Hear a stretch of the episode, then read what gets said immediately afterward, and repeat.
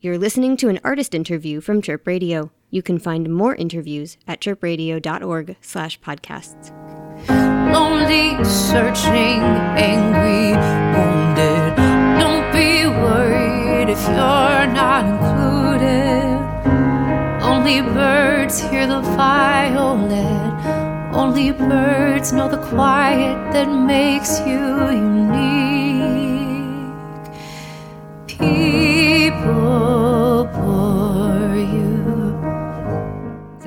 My name is Jessi D. You're listening to the Chirp Radio Artist Interview Series, and I'm here today with Jess Godwin. Jess, how are you today? I'm good. Me too. Just one Jessica talking to another. Love it. I love it. to start, can you just tell me about your musical background and history? I grew up watching my mom perform in piano bars, and she uh, was also a piano teacher. And I just sort of caught the bug early.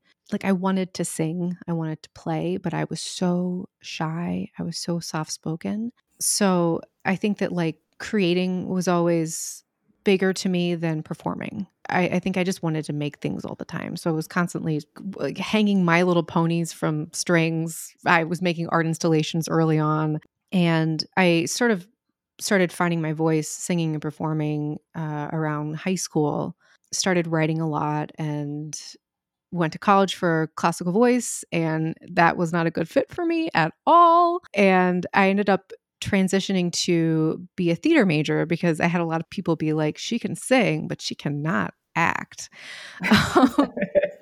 from I was a Vanderbilt for my first uh, year and a half, and then I transferred to Columbia in Chicago for the rest of my time as a theater major. So I sort of like so new for me, and I think that now at forty, I'm finally starting to like understand what it means to be an actor. I started doing a lot of musical theater in Chicago. I was doing like four shows a year. I just loved being on stage. There's just nothing like saying something or singing something and then having people connect to that. Like that was the thing that I like could not get enough of. And 4 years into that, I started coming back to writing. It felt more potent for me than playing another character. So I started releasing music. God, I think I was like 26. Um, I know a lot of people start doing that stuff like when they're 14 now. I had some labels that were interested and studios that were interested. And I think the next, God, five, six years became so much about like, how do we turn you into a product? Uh, what do you look like? What do you wear? What does your body look like? What's your brand? Like, are you the sexy one? Are you the smart, nerdy one? Like, which one are you? But that is also just the reality of the business. And, you know, it's sad that it's like that, but I didn't need to like let it affect me so much, but it really did. But out of that, I became really interested in how people were creating videos and turning music into imagery. And I started making these like diorama music videos of these like single takes. And I started kind of finding more of my artistic voice through that and realizing that, oh gosh, I don't have to wait for somebody to like sign me or somebody to make my music video. I can just, you know, do these things myself. And something that that needed to happen was I backed away from a lot of it the past couple of years just because there is this dangling carrot that's always in front of you saying, you know, if you just make this one more song or if you make one more post or you're this close to like actually being able to support yourself financially, there's just always this like promise. It's not sustainable and it's very unhealthy. So I I really pulled back. And something really magical happened this past summer, I just had this moment where I was like, oh my gosh, I, I have to write again. And I went to the woods with my dog and I brought up my piano and I wrote this 10 song album and it just all kind of came out and like I, I wasn't writing it for, okay i'm gonna cry mm-hmm. i wasn't writing it for anybody or anything or like i just like had to say the things and it didn't feel like it was coming from me. It, I just felt like I was downloading something from somewhere else. Uh, and that's how I created the music for this album called Dreamer, which is actually a short film now because I was like, well, I should go like record these uh, at my mom's studio and her piano. And I went and I like filmed myself playing everything live, which is something I never would have done a year ago because I was so obsessed with being perfect. And never messing up. And I like let myself mess up through the recording of it. And I think that now, after everything I've learned, I just, I'm so into saying the thing that I mean for me. So I really kind of feel like my artistic career is starting now because of the experience that I had this past summer where I was like, oh, this is what art can be. This is what my life can be outside of the expectations of what the industry tells you that it's supposed to be.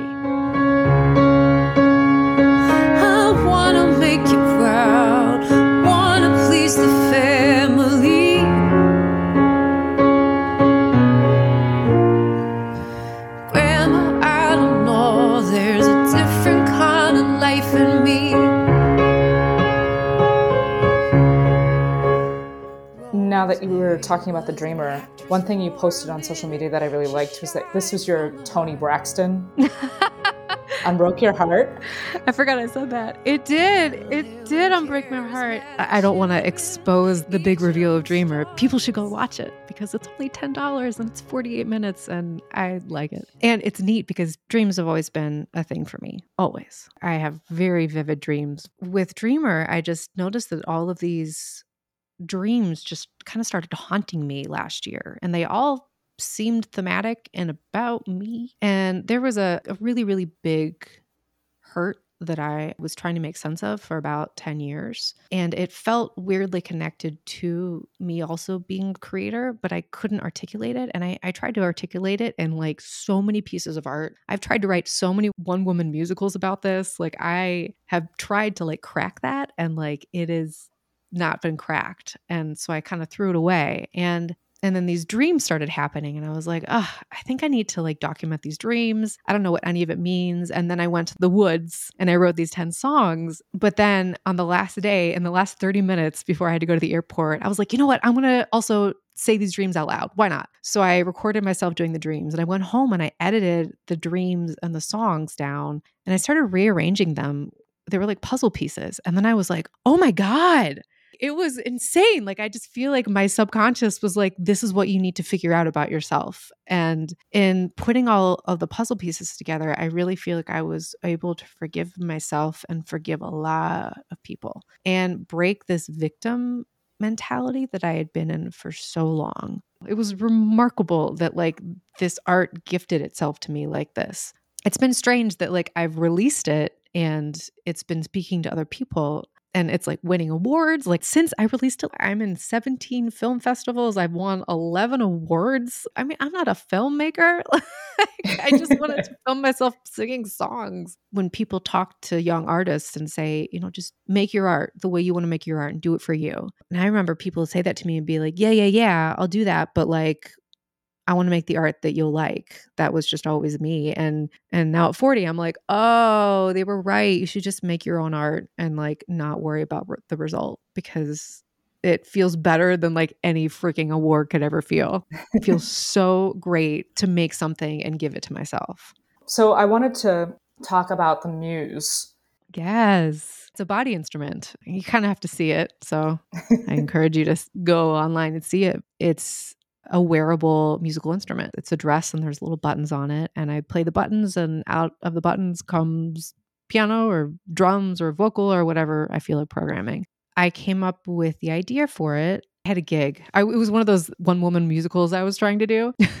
I was like playing literally every instrument. I had three keyboards, three loopers, three microphones, all of the stands, all the cords. And I was trying to get an Uber to go to this venue to set everything up. And the Uber driver, he was like, You can't bring all the stuff. This is too much. You can't put all the stuff in here. And I was like, I agree. This is a lot. I could not carry it myself. And I don't know. I think I thought that like art was going to be so simple. And why have I made things so complicated for myself? I got really into body work and connecting the mind to the body and really thinking about how disconnected we all are as a society to our bodies. Like we're not living in our bodies at all. And I came up with this idea of how like I, I wanted to create some sort of art installation where I would play my body. And up to that point, I had been messing around a little bit with making my own little MIDI controllers with like fruits and rubber duckies. So like I knew how to do this. I was like, what if I put this on my body and I play my body and I interact with music differently? I think at first it was me coming from a place of pain because I think that's where a lot of my art starts, which is okay. Everyone has to start somewhere. But as I was developing this and messing around with buttons and wires, it was just fun.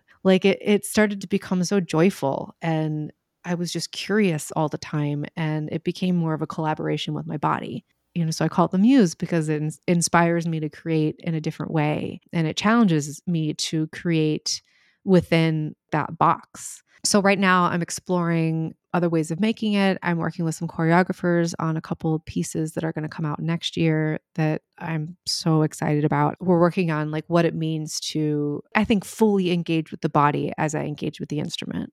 So that's the Muze as it is right now. It'll be something different in a couple months, but right now it's a dress and I love her. And it's just such an intimate way to create music because you almost have to hug yourself to play it. Yeah, the intimacy was important. I think my frustration with all the gear, I just felt like there was this huge metal barrier between me and the audience. I was like, I don't want there to be anything between me and the person I'm trying to reach. I think for me with my art, it's about you can't see it, but it's there, that connection that you make. And I just feel like all of that electronic gear, like it looked cool, but like I just don't think it was right for me because it was getting in the way. So now I can be on stage and it can just be me and the instrument and a mic and then whoever's in front of me. And that's very vulnerable and exciting and intimate. So, when does the album come out? What's next for you? What do you have planned for the rest of the year? It's coming out December 5th. It's the live album of Dreamer, and it's the first time I've ever recorded a full album of just me and the piano. There's six ballads because I felt like it.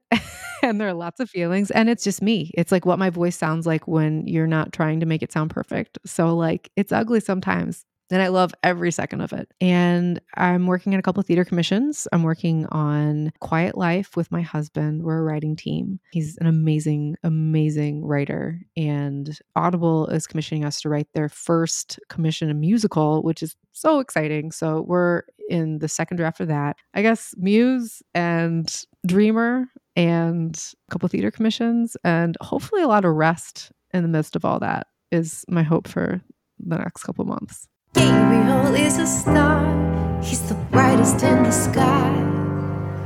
Every time he takes the scene, he catches every eye. Got the personality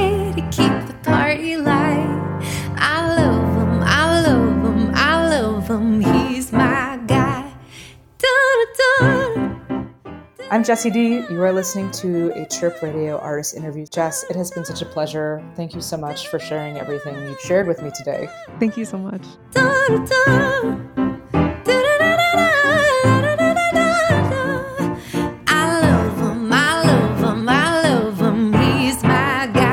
This has been an artist interview from Chirp Radio. You can find more interviews at chirpradio.org/podcasts.